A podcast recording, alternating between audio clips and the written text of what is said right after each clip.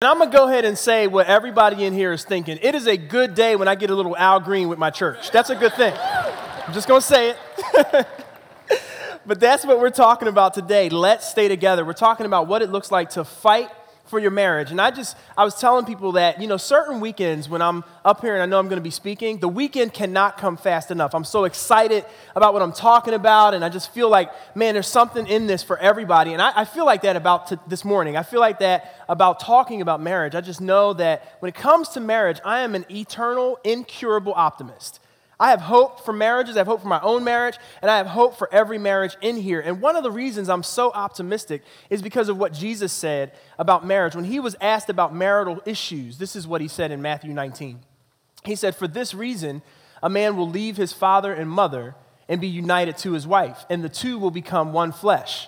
So they are no longer two, but one. Therefore, what God has joined together, let man not separate two things that help me have optimism and hope for marriage based on what Jesus said. First, Jesus is saying that marriage has a God given purpose. Marriage is not just this random thing that happened in the course of human socialization, but the Bible teaches that God, the Creator, created marriage. And He created it with a specific purpose in mind. And the purpose is what Jesus is referring to when He says the two become one flesh. Marriage, the vision for marriage that God has is oneness, a relationship that is so close that in the eyes of God and in the eyes of the law, even, people are seen as one. Two people become one.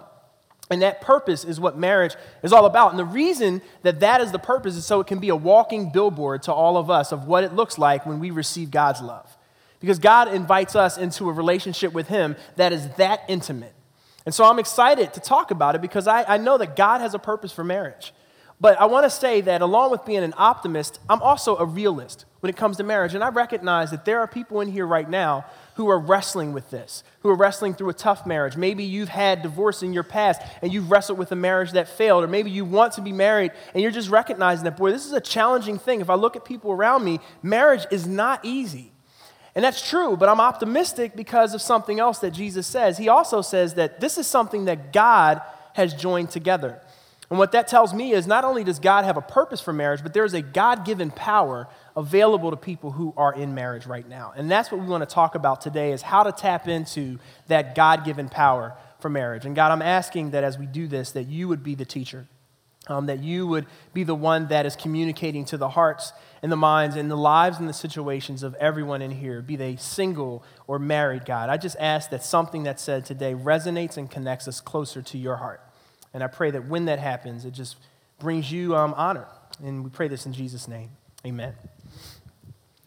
One of the cool things I get to do, albeit infrequently, is perform wedding ceremonies for, for couples. And it's just a great thing, great opportunity. But I have some rules when I do that. And one of them is if I'm speaking at your wedding, I'm not going to talk for more than seven minutes. I'm just not going to go long. And the reason is because I remember when I was at the altar, I did not remember half of what was said because I had other stuff on my mind. You know, they talk about having cold feet. Well, I didn't have cold feet when I got married, I had hot feet. My feet were burning up. It felt like somebody had a torch under both of my feet. And the only thing that I could conclude is that I was about to pass out. So I'm sitting up there focused on keeping my knees bent and not wanting to pass out. I didn't want to be that guy, you know? Man, and while I had hot feet, Maria actually did have cold feet. Let's just say it took her a little bit longer to hit the aisle for the wedding march than it did at the rehearsal the night before, you know? Not, not long enough that they had to restart the song. That's, that's a really bad sign. Not that long, but long enough to make me sweat a little bit. And she was kind enough to wait until after we were married um, and after the ceremony had taken place to say, yeah, the reason I was delayed is because I was hyperventilating in the back. And I really had some second thoughts. So, you know, I mean, this is real marriage, right? This is the way it really is. Not the fairy tale stuff this is the way it really goes down. So, you know, and, and one of the things we laugh about is even though we don't remember a lot of what was said, something did stick. Our friend married us, his name is Nelson, and something that Nelson said definitely stuck, and it was the analogy he used to describe marriage. And he based it on something we had done with him a couple months before when we went whitewater rafting. And he said, You know, marriage is a lot like whitewater rafting. And what he meant by that was when you enter into the water, when you're going rafting, you enter into the smooth part. You enter into the part where you can get your boat situated, you can kind of take your little plastic, wrap it around your lunch, tuck your lunch away. I mean, you enter into the nice, smooth part of the river. But what he said was just stay married long enough, and the rapids are coming. That's just the reality of marriage. And so he talked about how to prepare for those times in your marriage. And that really stuck with us. Because I think to embrace marriage is to embrace the reality of what causes rapids. See, rapids are caused when a strong current comes up against big rocks in a river. And there's a reality of a current and a reality of rocks that is true in everybody's marriage. See, the reality of the current is this when you get married, you marry a selfish person. Play that out. What am I saying? When you get married, you are a selfish person. That's right. Now, if you're like me, I really, I thought I was over the selfishness thing when I got married. I really did. I didn't think I was a selfish person, thought I was very giving, I was involved in other people's lives. But it only took, you know, the umpteenth argument about some stupid, minute detail for me to recognize I am really interested in things going my way. I'm really interested in that. And in fact, the only thing I'm interested in more is Maria being interested in things going my way. I'm really interested in that. You know, you're a selfish person. See, the current is that's, that's reality for all of us. We live up and we, we grow up in a society that says take care of self, look out for number one. And when you get married, it is a challenge to go against the current of selfishness and learn to selflessly serve another person. That's just reality. But not only is there the reality of the current, there are real rocks that people face. There are things that life will throw your way that are not expected. There are things that you can't plan for, you can't prepare for, there are surprises that come. And the question is, how do you fight for your marriage even if it's a smooth place or if you're in the midst of the rapids. What does that look like? And what we're going to talk about today are four choices that you can make to fight for your marriage. And we're going to be basing the conversation on some words that a guy named Paul wrote to, the book, wrote to people who were following Jesus in a city called Colossae um, years ago. And in this book, he's writing to them about their relationship with God. And particularly in this section, he's talking about what relationships with each other look like when God is at the center. So, what we're going to talk about is absolutely applicable to everything we've discussed in this series friendship, if you're in a dating relationship or you're single, parenting relationships, it's applicable to all of those things, but we're going to focus on marriage today. In Colossians 3:12, Paul says this: Therefore, as God's chosen people, holy and dearly loved, clothe yourselves with compassion, kindness, humility, gentleness, and patience. Bear with each other and forgive whatever grievances you may have against one another. Forgive as the Lord forgave you. And over all these virtues, put on love, which binds them all together in perfect unity. I'm actually going to read the same passage, but I'm going to read it from a different translation called The Message. And the message is a modern paraphrase, and certain words in the message just kind of pop. And this is one of those places where it kind of pops. In the message, same words say this So, chosen by God for this new life of love, which I think is a great picture of marriage, that marriage is a new life of love, says, Dress in the wardrobe God picked out for you compassion, kindness, humility, quiet strength, discipline. Be even tempered, content with second place, quick to forgive an offense. Forgive as quickly and completely as the Master, God, forgave you. And regardless of what else you put on, wear love. It's your basic, all purpose garment. Never be without it. I really like that phrasing, and I love this picture that Paul is painting of what love is because he's saying love is something that you clothe yourself with. Love isn't automatic. Love isn't a feeling that all of a sudden just strikes you and carries you on for 30 years of marriage. It's a choice. It's a daily choice if you're married. And there are four choices that you can make that he talks about in this verse that are really ways to fight for your marriage. And the first is you choose to sacrifice. You choose to sacrifice. You know, there's this part in the Bible that talks about my role as a husband.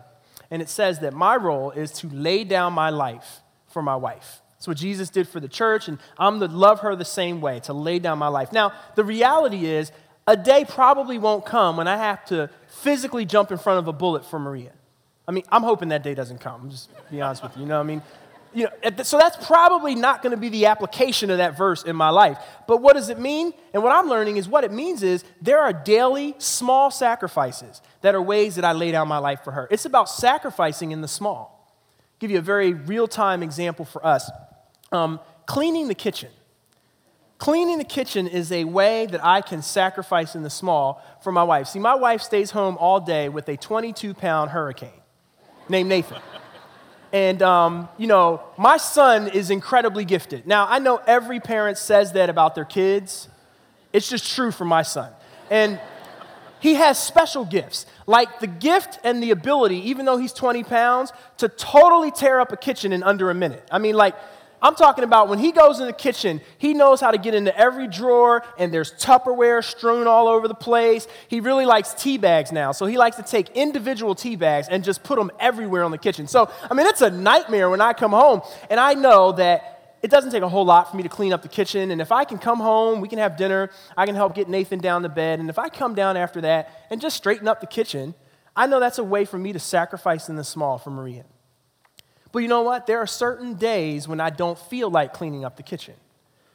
And there are actually some days when I absolutely don't want to clean up the kitchen. And, and, it's the days when I don't feel like when I walk through the door, I was greeted as the superstar husband and father that I am. Like, I have issues on those days cleaning the kitchen. And it's easy for me in my mind to say, you know what? Let her clean her own darn kitchen tonight. How about that?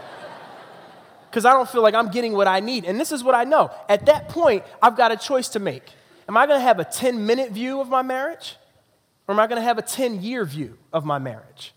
Because in the 10 minute view, it's easy to justify not cleaning up the kitchen. It's easy to say that'll teach her a lesson, that'll help her appreciate me. In a 10 minute view, that works out. But if I take a 10 year view, or a 20 year view, or a 30 year view, what I recognize is even if we're having an argument and a spat, it is worth it for me to sacrifice in the small, particularly on those days, because it illustrates that I want to fight for my marriage and I will choose sacrifice Sacrifice, by definition, is when it's inconvenient for me. I will choose sacrifice. And that's something that you do, and you have an opportunity to do daily that illustrates that you want to fight for your marriage. Another choice that Paul references that you can make is you can choose humility. You can choose humility. I love how the message says, be content with second place. Hey, can I just tell you, there are going to be times in your marriage where you don't get your way. There are going to be times in your marriage where you might have the right answer, but you don't go in that direction, and you need to be content with second place. That's what humility is all about.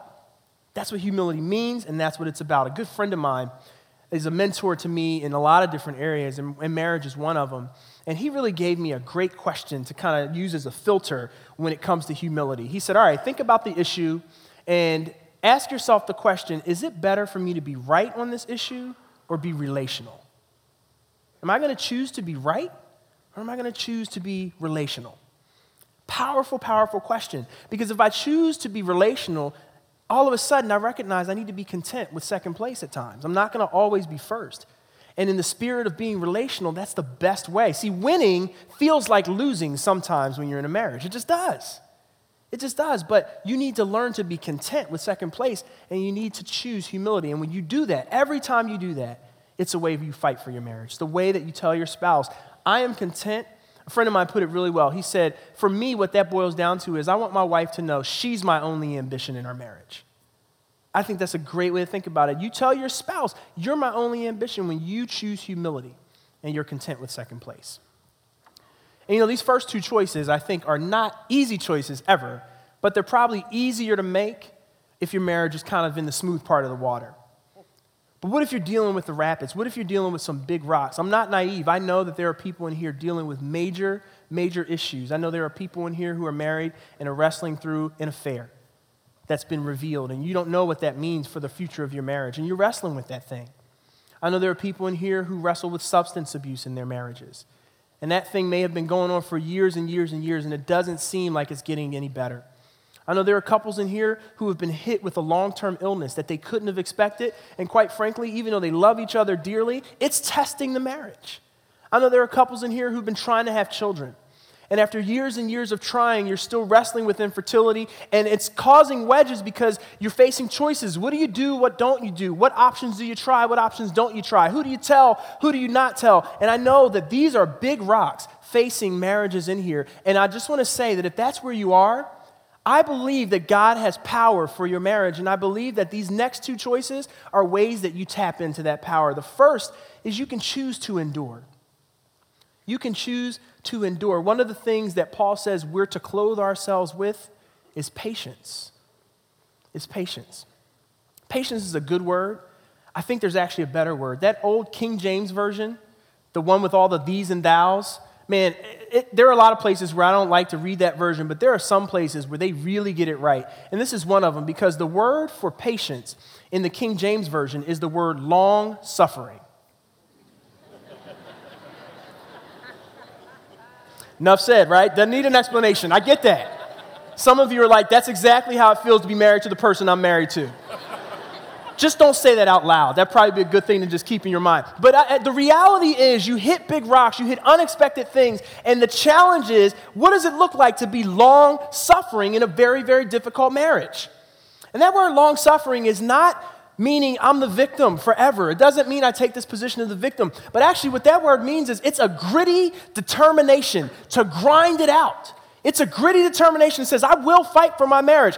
It's kind of like it's kind of like a team winning by one point and beating Pitt and being the big Big East champions against. Kind of like that. It's kind of like that. Yeah. How about them Bearcats? Man, what a game. You know, but that's what it looks like when you're in your marriage. When you're down by eight, when you're down by eight and time is running out, are you going to endure? Are you going to fight for your marriage? And if you do, you're tapping into God's power for your marriage.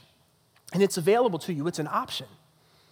But I think I'd do you a disservice if I didn't deal with some of the very real questions that you face if you're in that situation. Man, if you've been hit with a big rock, if something like that has just blindsided your marriage, I think a very real question you wrestle with is what if I married the wrong person?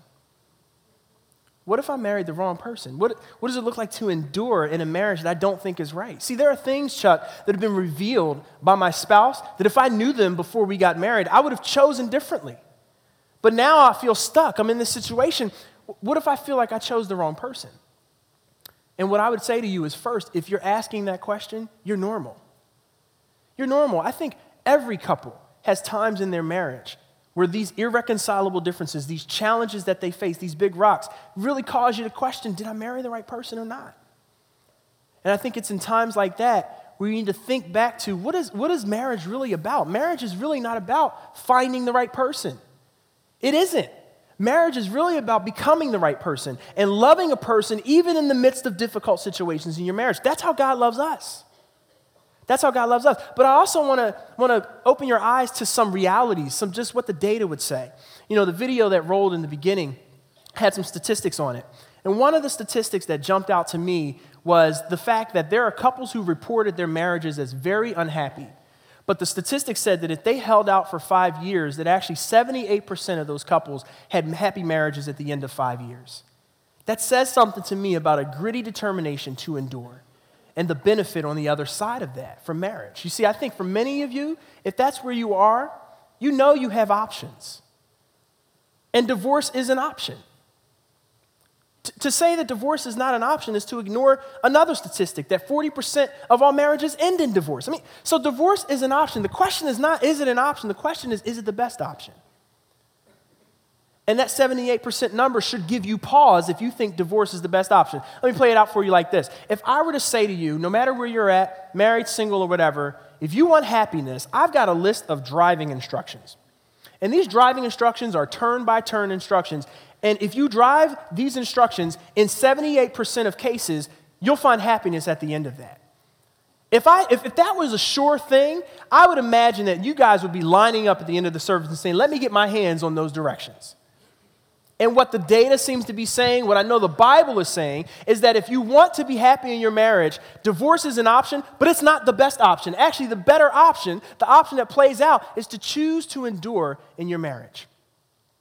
And I know that that's a challenge. And I know for many of us, there are marriages that are going to be in the 22%. I'm not denying that reality. I'm just playing the odds. I'm playing the odds. And the odds say, endure, that the greenest grass is most likely to be the marriage that you're in right now. And I think another real question, though, that you face is but what if I'm the only one fighting? I know there's problems, but they're in denial. I'm totally up for seeing a counselor, but they refuse to get help. What do I do in that situation? What do I do if my long suffering really doesn't have an end game? It, I don't know if I will ever get out of this place of long suffering in this marriage. What would you say to me? And honestly, it doesn't matter what I would say to you, but what I would turn you to is what the Bible says about suffering and how it produces something in our lives. This is from Romans chapter 5, and it says, We also rejoice in our sufferings. I know that's crazy. I know that is foolish talk to think of rejoicing in your sufferings. But why? Because we know that suffering produces perseverance. Perseverance, character, and character, hope. And hope does not disappoint us because God has poured out his love into our hearts by the Holy Spirit, whom he has given us.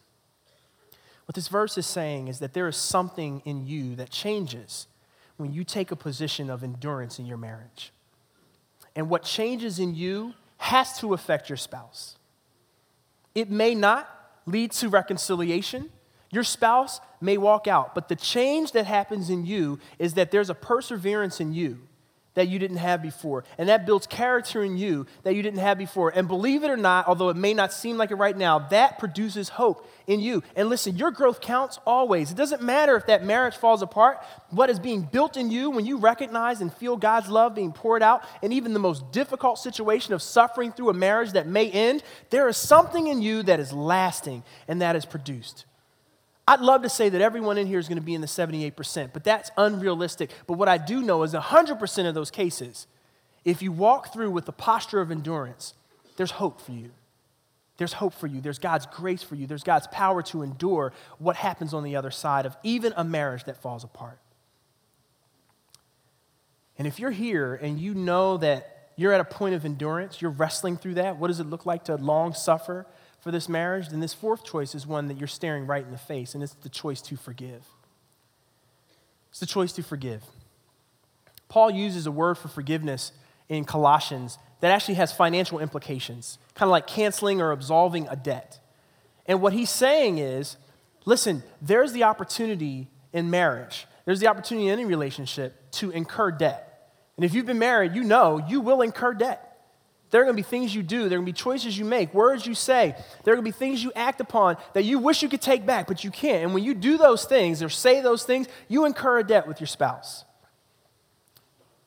But your spouse, and when it's you, when you the one, you're the one that's been harmed, you have an opportunity to make a choice. Are you going to be a person who keeps score? Or are you going to absolve your spouse of debt? Are you going to forgive? And in the power to forgive that Paul references is that we understand that this is exactly what God does for us. See, the Bible says that I have an incredible debt toward God. I have incurred debt with him from every choice that I've made that is inconsistent with his desire and his heart for me. And the Bible calls that sin. I've incurred this incredible debt. And yet the Bible says that while I was busy incurring this debt, he sent, he sent Jesus, and Jesus died and actually paid the cost for my debt, and that God absolves me of my debt as I receive Jesus and his love in my life. God married the wrong person when he chose me. But that debt has been absolved through Jesus. And what Paul is saying is because of the power that comes from receiving that kind of grace from God, we can actually release it and give it to other people. We can be forgivers of other people. We can absolve other people of debt. And if you're here and you're married, you can absolve your spouse of debt. I'll tell you a story of, how this played out in a real marriage in our community. Um, they gave me permission to share their story. Tom and Lisha Broad are friends of mine, and they shared their story a couple of months ago in a different series. And in their marriage, they wrestled with the big rock of an affair. And in their case, Lisha stepped out of the marriage and had an affair. And I remember Tom being interviewed about that experience. And they asked, How can you forgive her? How can you forgive? I mean, you made a commitment before God and before other people. She stepped outside of that commitment. And Tom's response just blew me away. I mean, it was very simple, but deeply profound. He said, You know, I just understand that this is how God forgave me. And so it's the least that I can do to give this to the woman I love, to, to forgive her. That's mind blowing. How, how do you do that? How do you do that? You don't do that in human power. I don't think you pull yourself up by the bootstraps and do that. I think there is a power that he's tapping into in that moment, a power from God that strengthens their marriage. And this is a power that Paul talks about earlier in Colossians when he says this. In Colossians chapter 2, he says, So then, just as you receive Christ Jesus as Lord, continue to live in him, rooted and built up in him, strengthened in the faith. To keep that up for a second. What Paul is saying here is you can receive God's grace. Regardless of where you are, this is not reference to married people, this is everybody. You can simply receive God's grace. You don't have to earn it, you don't have to work for it, you don't have to have a, pay, a debt repayment schedule with God. You simply just say, God, if Jesus actually did pay my debt that I incurred, I put my faith in that. I receive what you have for me. And when you do that, what this verse is saying is you get power. There's a power that begins to root you and build you up in the grace that you have in Jesus, and it actually strengthens you. And it's that power that you release when you forgive your spouse. It's that power that enables you to choose humility and be content with second place. It's that power that enables you to sacrifice in the small or in the big for your spouse. And it's that power, friends, that is changing marriages right before our eyes. It's happening in our community. Two stories to encourage you. One is um, we do a group called Divorce Rebuilding. It's a community group, and we, we have that because we recognize the 22%. We recognize that in some cases the marriage does dissolve and it doesn't work out. And we want to have a place where people can come and be around community. We can help them grow in a very difficult time of how do you adjust to a marriage that has failed. And so we, we love to see people in that group, not because we love divorce, we hate divorce, but we know that if that happens, you need a place where you can be real, you can be honest, and you can kind of process through what's happening in your life. But I actually got really excited this fall to hear about a divorce rebuilding dropout. Because after two weeks, someone in that group decided to step away from trying to heal from a divorce that was actually in process, and they chose instead to run after their spouse and pursue reconciliation in their marriage. And I just think that's amazing. I think that's amazing. I don't know if that person's in here or not right now, but way to go. Way to fight for your marriage. That's what it looks like.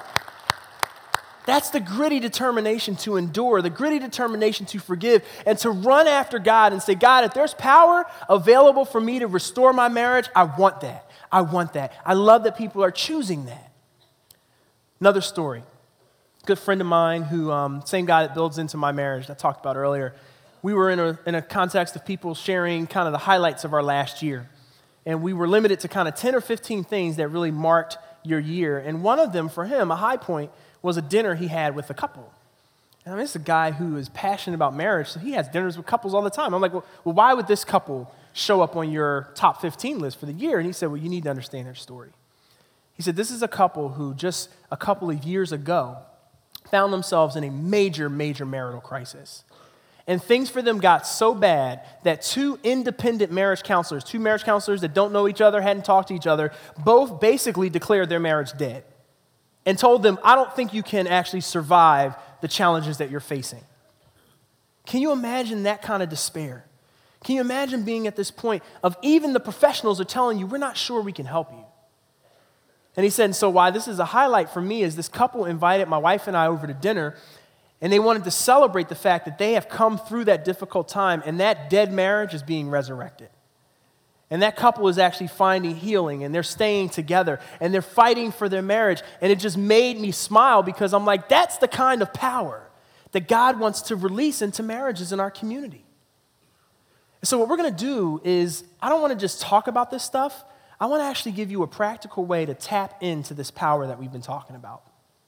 And what we're going to do, um, we're going to sing a little bit of the song. The band is going to sing. I just want you to listen. We're going to sing a couple of the lyrics to the song Forever. Because that song really describes God's enduring love for us. And that is the power that God wants to release into marriages in this place. I know it. And then we've got some couples who are volunteers in various marriage groups here at Crossroads. And they're just going to be up front at the end of the service. And they just want to pray with you. Just come alongside you and invite that kind of power to be active in your marriage. And if you're here today, maybe you're with your spouse, maybe things are rocking and rolling and you're in a great place, maybe you're in a tough spot. I'm actually going to ask you to take them up on the offer and come up front and, have, and get yourself prayed for. And maybe you're here by yourself. Maybe your spouse couldn't make it for whatever reason. Maybe you're separated. Maybe you're on the brink of divorce. But I want you to know I believe there's hope for your marriage. And if that's where you are, I'm going to ask you to also come and be prayed for. Because I really believe that this year, some of the greatest redemption stories we're going to hear in our community are going to be around marriages that have been restored. I believe that to the bottom and the core of who I am. And I know that that's not going to happen just because you have some pithy principles that you're following. It's going to happen because you're tapping into a power beyond yourself God's power to redeem and restore your marriage. So, God, I'm just praying that in these next few minutes, as we listen to the words of this song, and then um, as couples respond, God, that you would just meet them right where they are. And I pray against fear. I pray against shame, anything that would keep them from tapping into this power and making a statement to each other that they're willing to fight for their marriage. I just pray for boldness in this place as we listen to this song and as we respond.